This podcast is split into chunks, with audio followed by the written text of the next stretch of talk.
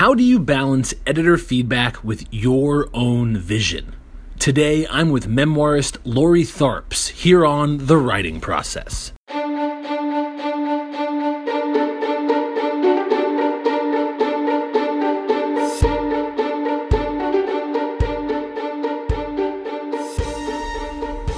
Welcome, welcome, welcome to the sixth episode of The Writing Process, the weekly podcast conversation with writing masters. I'm your host, Chris Wink, and here's who you're going to hear from today. My name is Lori Tharps, and I am a writer, a journalist, and an associate professor of journalism at Temple University. I also am the blogger behind MyAmericanMeltingPot.com. Lori went to Smith College, and her first job out of undergraduate was with an alt weekly newspaper in New England, where she somehow became the business editor, even though she told me she could barely process math. But she got plenty of harsh feedback, particularly going from intern to full time, where the relationships with her staff changed. The structure of journalism gave her her first introduction to professional red pen editing over the next 20 years, from jobs at Entertainment Weekly to her own books, she has worked with as many editors as anyone I know. This month, she published Proud. That's an autobiography she co wrote with Ibtihaj Muhammad, who is the first woman in hijab to compete for the United States in the Olympics. She also was the first female Muslim American to medal at the Olympic Games. That's a big, high profile book, and that's where Lori's career arc has taken her. She's something of a master about the personal story. I first found her when my wife gave me a copy of Lori's memoir, Kinky Gazpacho. It was published in 2009 and it chronicled her life studying and falling in love in Spanish. When you write so personally, surely it's complicated to navigate the relationship with the editor. That's the professional first reader who is integral to the success of a great story, but so often lives only in brief author's notes. In past episodes of the writing process, we've mentioned the idea of editor, but I wanted to get far deeper in that concept. So, that's what I wanted to better understand when I sat down with Lori Tharps last month in my office in Old City, Philadelphia.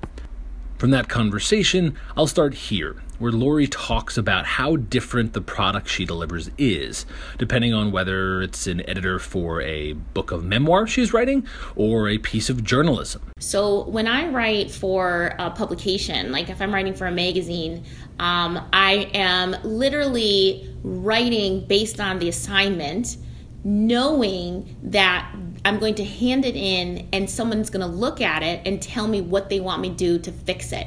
And that I have accepted the fact that this is not like the perfect way.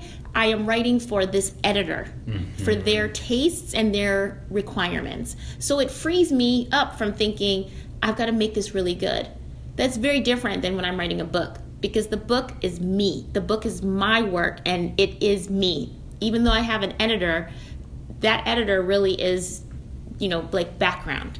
Magazine, it's the style of the magazine, it's the voice of the magazine, it's the the assignment of the magazine. I'm just like a writer for hire for a magazine. So the shift in my mind when I'm writing is again, it frees me up from thinking that this has to be perfect. I'm just trying to literally nail the requirements of the assignment. Did I get a good lead? Did I get the quotes in? Did I tell the arc of the story the way the assignment letter said or that I promised it would? Um, and and then when I hand it in, I'm not like this is perfect. I'm like I have completed the assignment, and that's very freeing. Mm. In terms of a process, it seems like you've done a lot on that latter category you described. The it's my story and an editor is just meant to, or someone else's story that I'm helping mm-hmm. to channel. Mm-hmm. Um, an editor is just meant to make sure we're you know accurate, clear, mm-hmm. concise. Mm-hmm. Um, how has that changed through the years as you've gotten stronger and more comfortable in writing my story with an editor that's helped to make it clear, not change the voice? Is that just about a degree of comfort you have? Yeah, I think it's really confidence. Um, I'm, I know I'm a more confident writer in that um, if it's if it's my work, if it's my book, um, even if it's you know a book that I'm working with somebody else, I'm very confident that I know how to tell a story. And you know when we're talking, if it's a book, if it's a book that my name is going to be on, I will push back on any editor's comments because in that sense, I really do feel like it's my work and the editor's um, the editor's suggestions are just that they're suggestions. Um, I really can say no. I wouldn't have done that on my first book. I would have been like, oh, okay, which I did. It was like, oh, they want us to change this. Well, let's change it. Um, and maybe even the second book a little bit too. But by the third book, um, you know, books three and book four, even this, um, my most recent book, which was a book that I wrote with an Olympic athlete, I pushed back with the editor to say, you know, I think this is a better way. I mean, of course, I listened to the edits. Like, of course, I very much listened to the editor. But if there was something I felt very strongly about, I am confident enough now. I trust my own storytelling instincts to say, I think it should be this way. If you are talking to, or when you do talk to someone who's on book one or book 2 mm-hmm. is your advice take it from me, you should push back sooner in your career? Or no, it's a very natural progression in a writer's career to earlier on in the career listen a bit more to editor and then make sure they feel more confident was your pathway what it ought to be or would you give advice to do something different no i think you should definitely um, i think it's something that it comes with literally with practice um, you should assume your editor knows what they're doing and you should assume that the editor has their, your best interest at heart and you should um, you know take those suggestions very seriously um, and assume there will be another opportunity. I don't mean let me say assume there will be another opportunity. That being said if there is something that is very crucial to what you believe is the the heart of the story or there's a turn of phrase that you just think this this works or this is important to me and you know again it's my name on the cover of the book then i think you should push for it but overall you know if the editor is giving you suggestions like you know um, I remember when I wrote my first novel, my only novel. So it's my first and my last. although I, I, hope there's some there's there's another one I'm, that's percolating that I'm you know slowly working on. But I remember my editor wanted me to change the ending um, she thought that the um, she thought that it was too perfect, like you know that the two people shouldn't have been able to get together at the end. And um, I took her suggestion. I mean, I took her comments very seriously. I reread it. I actually changed the ending to kind of. Uh, I didn't do exactly what she said, but I tried to push it more in the direction she wanted me to go in because she made sense. Like I understood what she was saying, but it didn't feel true to the story. I knew the story I was trying to tell, and by then I was very close with my characters, and I was like, this ending is what's supposed to happen. So even though that was my first novel, and I was very like, you know, unsure if you know any of this made any sense, um, I I could not, and I took so. I mean, I was like, oh, she said this. I mean, I took granular notes of what she wanted me to do, but that bit, that little bit where she was like the ending, um, I couldn't do it. I tried. I literally tried. I wrote a different ending, and it just it didn't feel right. And so I think again, I think writers, you know, especially if you're doing fiction, you created these characters. This is your world. This is your story. So I think if it's about story, if it's about the story, then you know nobody can really tell you what's the right way or the wrong way. It's your story. It's your invention. You're you're the god of this world. Um, but if it's about the the writing or it's about the structure, then I think you know the editor really should be listened to because that's what they're supposed to do is make sure that the that the story experience you know is is done in the best way possible. I that sounds really important. I I, I want a little bit more because I like that a lot. This concept of how do you choose in hindsight, it would always be easier to say, "Oh, that was a moment when the editor was right. That was a moment when you should push back." But in the moment, I would feel like advice to anyone is very challenging. How do you know when am I being precious with something that I just think is neat right. but is not doing anything for the reader or the characters, um, versus when I should stand my ground and I am ultimately right? You hit on a really big point there, but I just want I would love to hear you speak more about, or if you even have a memory, maybe when you got it wrong, or like you know I pushed and I shouldn't have, or um, I gave in. I shouldn't have. Um, that might be really telling and helpful for someone how you know in the moment.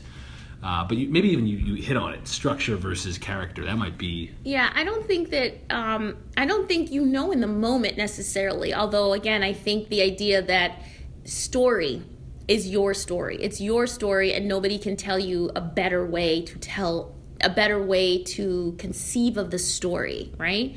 They're your characters, it's your storyline. Like, if that's the story, that's the story. I mean, there's a million stories and there's a million variations of the same story, but this is yours. And you're the one that's the expert in the story because it came out of your head. That'd be like, you know, it's like it's your baby. And when somebody tries to tell you how to, you know, do your baby's diapers or change, you're like, it's my baby and I know what's right for my baby. Um, now, on the other hand, if someone says, like, hey, there's this great school that maybe your baby would do better at this school than that school, you can say, like, okay, I can try that school. Um, the same thing. So if it's the, the structure, if it's maybe a word choice, if it's, you know, maybe this great story should be condensed a little bit more because it goes on so long. It is a great story, but people you're losing people because you you know you're taking too long to get to the the main point or the climax or um, this character is wonderful, but you know we can't tell if he's gay or straight. So you've got to do more to you know put, draw out his his you know his sexual interests, whatever it is. Um, that you need to listen to. Because essentially your reader should be i mean your editor should be acting as your reader your first reader right? And they should be telling you um, i love the story but i need to, to happen faster or slower or draw this out or draw that out. That's that's what your editor should be doing for you.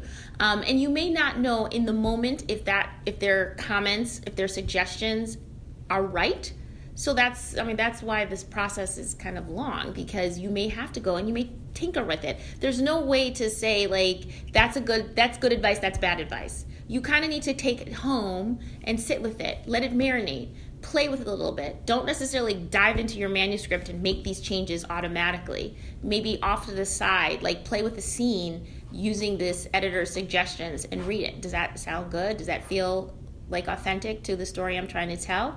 And if it does, you know, go with it. Um, but I don't think there's a single like test for is this good advice, this is not good advice. But I think when you're struggling, like, do I need to take this advice? Is this really what I have to do? You know, you can kind of ask yourself, is she changing the story or is this just a better way to tell the same story? Mm. That's helpful. I like that a lot. Um, maybe a good transition then for what writing is to you now. I, I like asking the question in the way of uh, what does it mean if you were to say someone I'm working or I'm writing can't come to that because I'm writing. What does that what does that verb mean in your very granular and literal sense? What are you doing? Where are you doing it? If you were to be in your mind's eye that I'm writing right now, what does that actually mean to you? Um, I mean, it, for me, writing is to me like I'm, i've literally conquered every kind of genre of writing that i've set out to except for poetry. Like i just i mean i still write i write poems like on the beach you know they're bad you know when i'm just so loosey goosey whatever but i write you know i'm i'm really uh, working on reviving my blog right now. So i'm literally writing a blog post every other day. Monday wednesday and friday i'm writing on my american melting pot you know um, commentary um, sometimes it's very news focused sometimes it's you know why i really like this um, you know uh, hair product um, but I'm like writing all the time. And um, I'm also like writing a magazine story. So I'm working on a pitch for a story and I'm um, just, you know, getting like my facts straight, you know, throwing around like a lead for a story that's just in my head.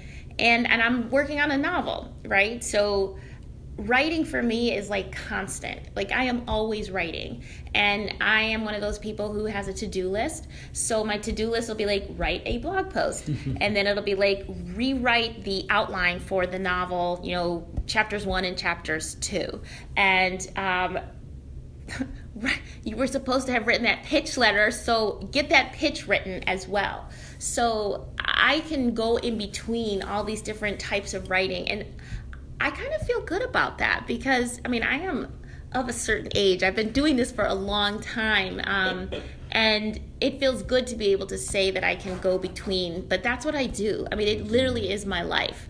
Um, you know, whatever I'm doing, like again, it's the new project is the blog. So it's I've been blogging for a long time, but didn't take it seriously. So the new thing I'm doing is blog writing, right? Um, but I'm still writing a novel and I'm still working on some magazine stories. So that's what I'm doing. So let's take one of those and and I want you to like paint the picture for me. So outline for the novel, if if, if that was your you know one of your to dos for Monday, where would you do it? Like go so literal for me. What is the process? Time of day? Are you structured? Are you setting calendar appointments or just being when it suits you? Talking about the very literal. Okay, so um, okay, so I am working on this novel. There are um, four drafts of it already, and I haven't gotten it right because the main character. I realized this. I teach creative writing, and I had this epiphany as I was teaching my students. Um, if your main character doesn't have a clear desire, then there's no like narrative like arc in the story. It's just plot points with no connecting tissue. So I realized that's what's wrong is that he didn't have my main character didn't have a goal. We didn't know what he was working towards. And so I have to rewrite the story. So I'm I work with outlines. Um, a lesson I learned the hard way. and um, and what will an outline mean for you? Bullet point, or are you getting so so um, if I have an outline for fiction, I mean, obviously everybody knows how an outline works for nonfiction. For me, it's the same thing for fiction. Um, I need an outline so that I can see my story. Like, I need to see it before I can really write it.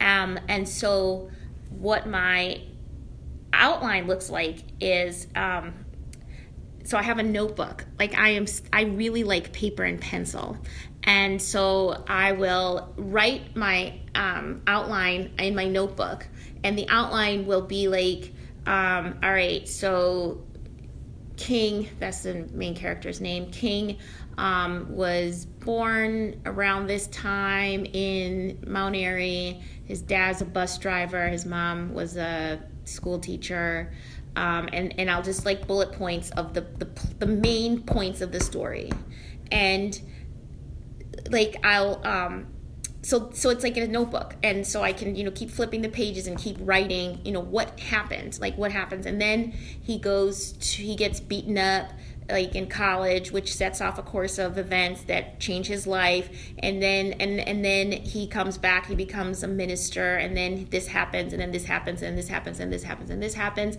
And you know I've got like 6 pages in the notebook. So if I can get through that kind of timeline that's basically what it is It's a timeline of the events of the story then I can go back and put like smaller bullets under each thing like what has to happen in that period. So he's born in Mount Airy, like whatever, you know, maybe mom and dad are very poor or, you know, key things, key details. So I fill in those details. And then I look at it and I'm like, okay, that won't work or that might work. Um, I may add a couple of other things. And um, because I'm this, like, because I'm five ish, what did I, yeah, because I'm like five versions in, mm. I can do that pretty easily because I now know what the literal right. timeline of the story is. Then I put it on computer and I I don't use any software, which I know you can. I don't use any software. I just use like Word, right? Um, and I then just write the timeline. I mean the outline over again, but I may add more description. Are you structured in when you do it? Are you calendar entries, or you just you know? So like because it's like I have um, I definitely have, I'm very like goal oriented, although I don't necessarily keep the goals as particularly, but I literally have, you know, May 1st through May 14th, get the outline done. Um, May 15th through May 30th, you know, um, learn everything you can about um, uh, tax deductions for churches, right? um, Probably a plot point. Yes, right. yes, it's key. It's a key right. detail. Um, and I really do try to, because I don't want it to feel like work. Like, I don't want my fiction to feel like work. Um, but I also know that if I don't structure it, it'll never get done. So, you know, I give myself two weeks to like learn about, you know, church finances and, um, you know, liberation theology and you know whatever other like i literally like make a list of things that i need to know more about um, and then um, i will you know like june 1st through june 30th i am supposed to have that outline done I don't have it done. Um, today's June 30th. Um, and then writing, start writing July 30, July 1st through August 31st. Like I wanted to have another draft done by the 31st. So that meant every day I have like two hours allocated to writing. And if I have that outline done, that means I can get up at like six in the morning and and I haven't started that 6 a.m. because I got a dog, which was really dumb. So I get up at six and I walk my dog. I can't have a dog and write a novel. I just realized that, so I have to figure this out. But ideally, I would take like the first two hours of the day before I do anything else. And because I have that outline, I literally can just, you know, just chapter Do one, work. do it. It's already clear what has to happen, and I write in my office, at my my home office. Um, typey type type type and then i can um, you know get back to it like every day same amount of time um, and i either do like if i know that i want to finish this by august 31st i will either like do a word like 2000 words a day or two hours a day but i gen- i tend to do better with words a day because then you know if you're actually getting there Love that. Um, so I wonder if we could use an example of. I wonder if we could use an example of some of your writing uh, to talk about what an editing process might be. So I hear you might uh, have something prepared per request to see if you can maybe read a little, a little something, and then we could use that as just a little bit of fodder. I know we're a little short on time, but then use it as an example of what was the editing process like. So Right. what what might you be willing to share with us? Well, the most recent book that I have completed was um, a really exciting project. It's the first time I'd ever uh, worked with a celebrity. It's Olympic medalist Ibtihaj Muhammad. She was the uh, first uh, woman or any person uh, to wear hijab and to um, compete at the Olympics for the United States. And um, she wanted to write a memoir, and I was hired to help her do that. And um, like I said, it was the first time I'd ever done something like this before. Um, what's interesting, although I'm not a fencer, nor have I ever pretended to be one, um, our kind of backstories are very similar in that she was black, she was, um, you know, very high achieving, went to like really great colleges, was often the only black person in a white space. She was also uh, hijabi wearing Muslim, so um, she had a lot of that, like the only, and Right. often being. Um, ostracized for being of color or being Muslim. And I had similar upbringing in that I, you know, grew up in a very white space. And so um, telling her story felt very familiar in some ways, although again, the the fencing, the Muslim aspect was all very new to me as well. Um, from a writing perspective, the process was very, it felt very much like any other journalism assignment where I'm interviewing my subject and then have to put the work down on paper based on what the subject told me, um, except that I had to use, you know, like the, the first person voice as opposed to my voice. And I didn't think that was going to be hard, except I had to pull out my interpretation of the story because that's what a journalist does, right? The journalist, even though they're telling the facts, they're still, your job as a journalist is to interpret this information to share with the reading public as a you know co-author with this person that's not my job. My job is to simply tell the story from their perspective and keep me out of it. That was the challenge. So this little bit that i'm reading is literally just this tiny piece but it really kind of exemplifies what um, i meant and why this was a challenge for me. So the story the book um, this is just part of the introduction of ibtihaj's um, uh, backstory, her parents' backstory, and where they were born and raised. So, my parents were both born and raised in Newark, New Jersey. In 1967, when my parents were teens, the Newark riots broke out and the city burned with rage. Newark's black residents were protesting the racism and relentless police brutality endemic to the city. The riots ran unabated for four days straight, and when it was all, when it was all over, 26 people were dead, more than 700 injured, and more than a thousand people had been arrested. So that's how it reads in the book. Pretty straightforward. Um, you know, recollection of what happened in um, Newark at that time. Informational, straightforward. This is context that I want the reader to know to understand my story. Exactly. So when I first wrote that section, it started like this. For four days in 1967, Newark, Newark, New Jersey burned with black rage. And I was like off. I Yeah. went off. I was like, you know, just so dramatic and like using lots of imagery. And I thought I had just written the best recreation of the Newark riots ever. Mm. Um, but that's not what Ibtihaj Muhammad would have said. That's what Lori Tharps would have said. And so Right. the editing process, first it was, and this was very different. It was very simple from Ibtihaj. It was like, I wouldn't say that. So there was a version that you you sent to her, and she's like, Right. "What? Hold, pull, pull back. Yeah, This pull back. Exactly. That's funny. But she didn't say write it this way because she's not a writer. But she knows that that's not what she would say. Right. And then on top of that, I have an editor from the publishing house who also thought I should pull back a little bit. Not necessarily because it wasn't entertaining or what have you, but because it didn't match the tone of the rest of the book. So, in this situation, the main direction, the main editorial direction was pull back, lighten up, tone it down, and just get the information out there. And as a writer, I was like, but so dramatic and so passionate and you know really get people like engaged. Like, isn't that what we're trying to do? Um, and again, that's the Lori Tharps way. Like, that's that's me. Drama is my middle name. um, so so it was um, it was again you know so cliche but you know killing your darlings i had to kill all of my dramatic darlings and just get the point across So we started this conversation with you really helpfully describing the editor experience or process with an editor, and and this is, as you're pointing out, is so emblematic of that. Um, I, I wonder if you can make a connection because you write in different forms. Um, it almost feels like uh, when when you write uh, a novel, you're supposed to be your own check. Would my character speak like this? When you're writing a memoir project or working with someone on helping them craft their own story, kind of interestingly, you are writing in a character's voice, but the mm-hmm. character's a real person who can tell you, Right. no, this isn't what I would say.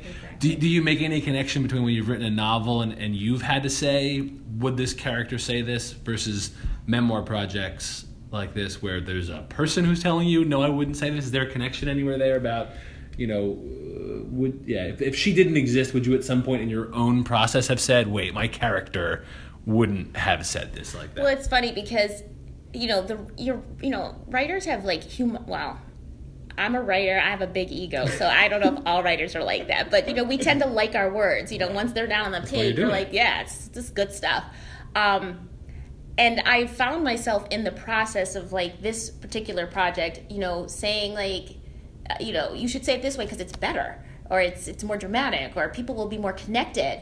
Um, but in retrospect, now that the whole thing is done, I can see how the idea uh, it's not about making pretty words or making it super dramatic or you know making it more poetic or engaging. It's about being truthful. It's about being truthful and authentic to this human person who exists and that idea it actually is true for fiction as well you know you have to be truthful to your character so um, as I was writing, it was hard for me to remember that lesson that like it's not about cre- I mean, I'm not writing a novel. I'm writing somebody's story through with their own words, their own story, and that's what you're trying to do. And the editor, my editor who was great, she had to remind me of that because she could tell that I was attached to certain things and she'd have to say that's not her. It's not her. That is not her. And so like let it go and i um again you know you're, you're away from the project for a few months now and you can say like oh good good because because i don't i i my my job is to make sure that ibtihaj muhammad's words and story is is is hers and that people come away knowing who she is not who i think she is um and and again that can be um you know as a journalist the same thing if i was writing about someone as well you know you do have to you know interpret some things but you don't want to put too much of yourself in telling real people's stories That's perfect. Uh, any last thing that I should have asked you, or you know, piece of advice that you always like to add to these conversations about people who are interested in the the tactics of writing and writing well? I think like the one thing I always say I, I teach writing I teach at Temple. Um, I've taught countless workshops. And the thing that I just always reiterate over and over and over again is that everybody can write. You know it's not a magic gift. There are some people who write like so beautifully like they have such a talent for like poetry you know whether they're writing you know you know a, a grocery list it still sounds beautiful. Um, and there are people who are just so talented at storytelling like they're just great at crafting you know intricate fascinating stories.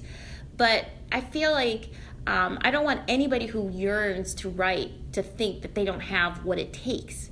Because all it takes is uh, putting your butt in a chair and your fingers on a keyboard or a pencil in your hand and and you're writing. It writing well is like playing an instrument. It just takes practice.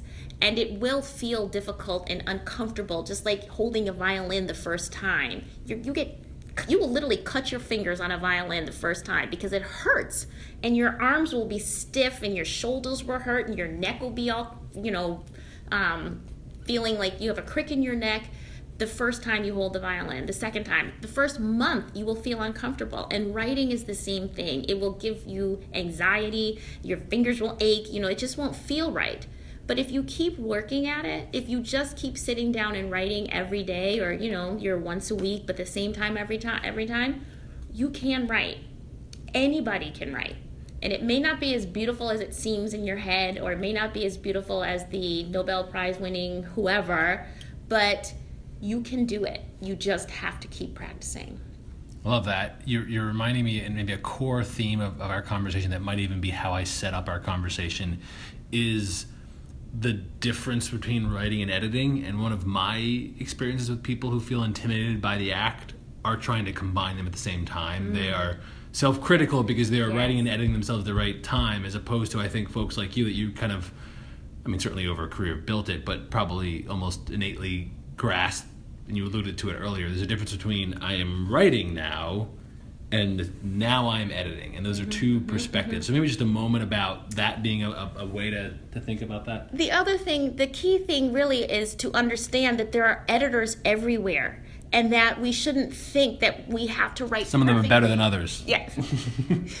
like your mom is not an editor, but unless well, maybe she, she is, right, right? Unless she is. Yeah. But um, um, but your son would disagree that his. Yeah. yeah, both of my sons. That's not how we're supposed to do it. Um, but you really free yourself to write freely, to write without um, hesitation, knowing that there is a separate process that's the editing process, and that there's an editor usually on the other end of this process. There's somebody who's going to help you make it better, and that the editor generally is there to do that. They're not there to tear you down. They're not there to withhold your paycheck just because they are literally there to make it better. So so writing and editing two different things and even though you do have to edit your own stuff eventually there is still somebody else out there who's going to help you make it better um, and even if you have to hire an editor, which is sometimes very comforting because you are paying them, so they're not going to be mean to you. but I mean, like it was a book project for something or, or something like before you have to hand it in, you can give it to an editor who can help you. And sometimes I tell my students that as well to free themselves up. Like, do your best job and then give it to somebody else to help you, you know, polish it. Um, and I think that also, you know, again, for me, understanding the role of the editor, understanding that the editing process is part two and it's there to make it all better is freeing.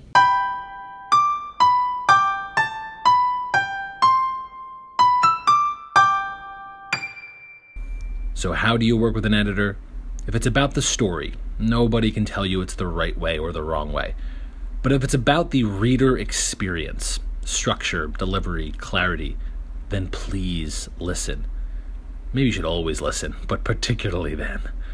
That will be among my favorite takeaways from my conversation with Lori.